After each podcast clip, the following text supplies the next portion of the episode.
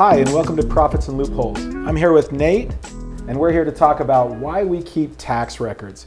We get this question uh, asked to us a lot, Nate, about what records should we keep? Why do I need to keep them? How long should I keep them?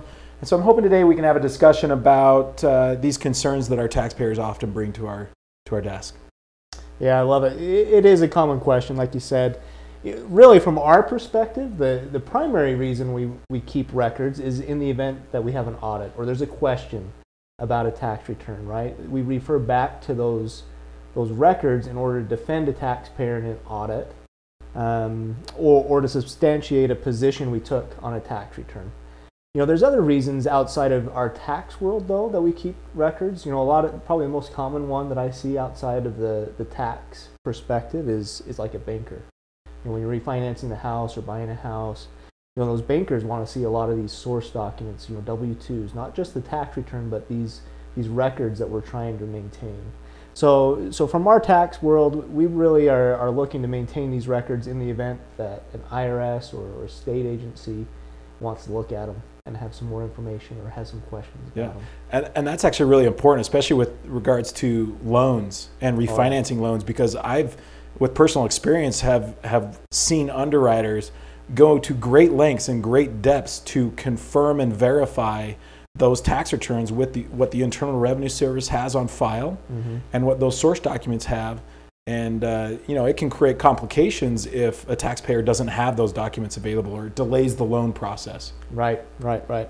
Well, yeah. So, Paul, maybe we should get into a little bit about what exactly I, we're mentioning these tax forms like W-2s that we're typically typically looking for, but there's other kinds of records too that we keep.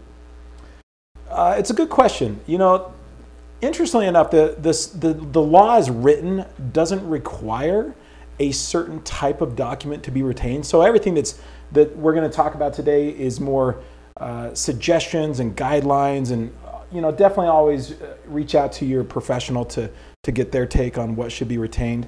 Um, we'll talk a little bit about the statute of limitations and these different time periods uh, that we need to retain these records you mentioned about the ability to defend a position on a tax return. And that's really the, the main purpose why we retain records for any period that extended beyond the current tax year. So, Nate, let's talk about the, this idea of what we call the statute of limitations. Mm.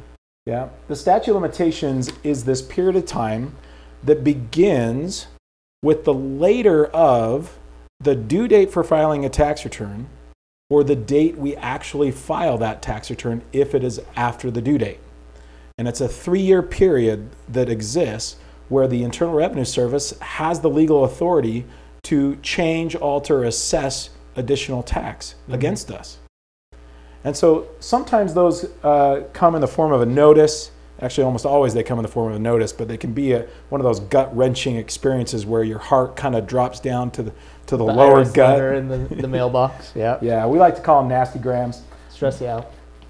But uh, they, they'll typically ask for uh, additional information.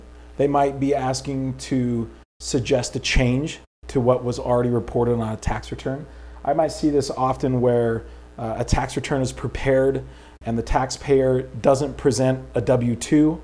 Uh, maybe they left employment early in the year in January they get a W 2 submitted, but maybe an address has changed or it just doesn't get to the client. Oh, they had it. Yep, and they forget about it. And so we file a tax return not even aware that uh, it is out there. And then, of course, the Social Security Administration talks to the IRS, and the IRS tells the taxpayer, hey, you forgot this W 2. We think you owe us more tax. Yeah. Well, in this three year window, usually I, I advise a client to keep it a little bit longer than that, that three year window just because there's a lot of different other circumstances, that are much more rare. I mean, if you if the IRS suspects fraud or you know these kind of little bit more nuanced situations where the IRS has a little bit longer to be able to question a tax return, and so it is a good idea. Plus the outside concerns too, right? The, like we talked about with bankers and things like that. Mm-hmm. You know, wanting more than three years worth of records. You know, three years old worth of records. Um, so there are maybe some select instances where it, it, probably is wise to save things longer than the three years, though, right? Yeah, yeah. You mentioned, and I'll just touch on two of those that you mentioned. The first one being this idea that Uh, when we take a position on a tax return and we, we file, we're telling the Internal Revenue Service what our income was, what our deductions are. We compute adjusted gross income, taxable income, and then essentially a tax liability. And we, we net it out against our, our withholdings from W 2s or any estimated tax payments to come up with a net tax liability that's due or a net refund. Often people call that their tax return, but it's really a refund of tax that's been overpaid. There are certain uh, instances on a tax return where we have to report income that we might misstate, or we might misstate uh, basis that might be off on, on a disposition of a stock or some other transaction like selling our home. That statute of limitations that is traditionally three years will extend to six years if we misstate our income by more than 25%. Uh, if we decide that we're one of those types of taxpayers that enjoys filing fraudulent tax returns, which I can claim I've never had a, a client file a fraudulent tax return, but if someone does, Yeah, we're not your guys if that's you. it's probably not a good fit. But if somebody does, th there is no statute of limitations. So the IRS has this this unleashed or unbridled ability or, or authority to locate and assess tax for any given year past uh, in, in the past. That is also true if you simply never file a tax return. The IRS can have unlimited authority to assess tax 10, 12, 15 years after the fact. right. So your short answer, Paul. Somebody says, "How long do I have to keep these records?" What are you telling them? I would generally say seven years. I'm the same. I do the same thing. Yeah. It's one of those, it's kind of an approach that's better to be safe than sorry, but at the same time, um, you know, there's no, there's no harm in keeping seven years. Right. Yeah. So, And we're, we're talking about W twos, 1099s, K1s. You know, we get into this business stuff. You know, those records become a lot more detailed, right? I mean, Yeah. there's a lot more to keep. You want to keep the bank statements and the credit card statements that have business transactions. Should be saving some receipts. I mean, I, I could see an auditor coming in and saying, "Hey, what are you buying at Walmart or, or wherever?" Making sure that we have those things covered. What else do you think we should? Deductions, you know, charitable deductions. yeah, right? really any document that's going to support any type of income or deduction on a tax return.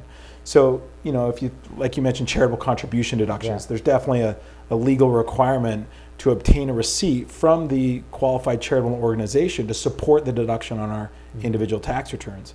For businesses, you know, def, there's definitely more and more transactions are being performed through a financial institution, Mhm. whether it's a bank on a debit card or you know a credit card company with with uh, various credit cards. That there tends to be a, a a history and these statements that are showing all the transactional information. Mhm. So while it's still important to look uh, to save receipts, me personally, when I get a receipt, I stick it in a folder and I never look at it again unless I absolutely have to. But copies of canceled checks might be something that a business is writing regularly and would want to retain. Uh, copies of invoices, copies of customer payments. I know that's one thing we retain is we retain those checks uh, that a customer pays us, and we we keep them in a safe. Uh, and, and we also have digital copies of those checks. hmm Yeah. So when the audits I've been a part of, you know, usually the auditor is looking to verify income, right? And so that's the reason why we save canceled checks. You know, these payments from customers, uh, bank statements. Also, when they audit like expenses, you know, Mhm. I, I do find that most auditors look at that bank statement and they usually rely on it. Like if we had a contractor that's buying lumber, you know, that's a very obvious expense for a, a contractor and and the auditor will take that as sufficient evidence. I think the only time they really get into those folders where we're hiding all these receipts is when maybe there's some ambiguity about Yeah. what we're buying that's business related there. Nate, I often get this question as it relates to what's called listed property. It's a common term among professionals and preparers, but it's not necessarily as well known with, with our clients. And listed property is specifically designated as such, and it generally is property that requires specific substantiation. Where most of our clients, I think, uh, have a relationship with listed property is with business use of their automobiles. And so I get a lot of questions around this idea of okay, what's required uh, with regards to my business mileage. I know I can deduct it. I know what the standard mileage rate is. And they often know that I ha- they have a choice, right? They can choose when they first get a vehicle whether to take the standard mileage rate deduction or to, to calculate and deduct the actual expenses. So, Nate, tell us a little bit about your experience and, and how you would advise a client in terms of record retention related to business miles. Yeah, business mile. You got to have a mileage log, and I've had this audited. You know, the auditor requests they want to see the actual mileage log. Where, you know, for us it was in an Excel. You know, the taxpayer kept it in Excel, and so we were able to just print that out and send it in. Uh, but any any sort of written record of a mileage log, we, what we need to be able to identify is is what date you drove the vehicle for business purposes, how far we're going, what we did, and, and be able to itemize that out. And that's a, that's a crucial detail that a lot of business owners miss. You know, in our world with technology, we there's apps that we can download that will help us track those. It's kind of a swipe left or a swipe right sort of an idea. Kind of helps helps us establish those miles a little bit easier. But yet we have to have that mileage log. Yeah, there's I most often when I see a case where a taxpayer has taken a deduction for business mileage, but maybe doesn't have the substantiation, uh, and the IRS has questioned it. You know, they'll they'll rely heavily It's an on easy this, question, right? It's Yeah. an easy ask for the IRS. and they'll they'll rely on this idea of whether or not the documentation submitted was contemporaneous or non-contemporaneous. Have you heard that term before? Yeah. It's kind of a fancy word, but basically, uh, the IRS is trying to determine if the records that were submitted to support the deduction were created in a timely manner or possibly created at the time that the audit, audit, was, yeah, was to disclosed audit. to the taxpayer. Yeah. So how do you how do you work with clients to help them understand the importance of of record retention? Because it can be kind of tedious. It really regards is. to this and nobody likes to do it. Let's be honest. It's just an education sort of a thing. I, at our firm, I think we do a good job of, of helping maintain those records for them. You know, as we prepare this tax return, we're, we're requesting most of these records, and we we retain a copy, an electronic copy of everything that's submitted to us. We've got great platforms and technology that, that allows us to store that, both for our benefit, so that we know why we did what we did on a tax return, but also for a client. You know, if a client got into to any sort of trouble, you know, obviously they should be maintaining their records too, but but we can store their their records and receipts or, or tax documents in our systems. Yeah, and we do that uh, for for every client that we work with, Right. whether we're working with them face to face or virtually. I mean, I've got clients uh, across the country, in California to Miami, Florida, where you know face to face is just not uh, reasonable. Yeah. yeah. and so we've got this we've got this web-based platform that that our clients have a client portal. Uh, it's interactive, so we can interact in live time with our clients to submit documentation, to make requests for documentation. Mm-hmm. Uh, they can view current year and prior year documents. What they've uploaded. Mhm. Yeah. And- Use the app to take pictures of what they've got. Okay. Send it to us. Yeah. So we. The, that's my favorite part of our, our system that we use is this app. It, it just makes it so easy to interact with us just on their phone, right? You get that W two in the mail. You know, no more sticking that in the folder. Let's just upload that right to Paul right now, right? You take a picture of it on the kitchen table and send it on its way. Yeah, I can see a lot of convenience both for preparer and for client because you know it kind of makes the old requirement or belief that I have to meet face to face with my CPA uh, in order to do my taxes. It kind of dispels that, and it actually makes it a much more efficient and convenient process for everyone involved. Yeah. right?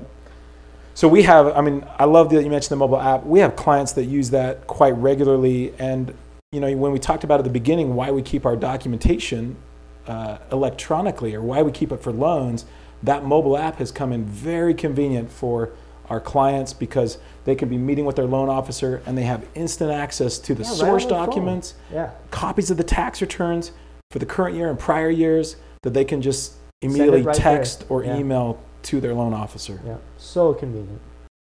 Always a great conversation with you, Paul. I think we covered a lot of good information here. Love to interact with you via our app or our website. Please reach out to us as you have additional questions or if you want us to talk about something else, let us know.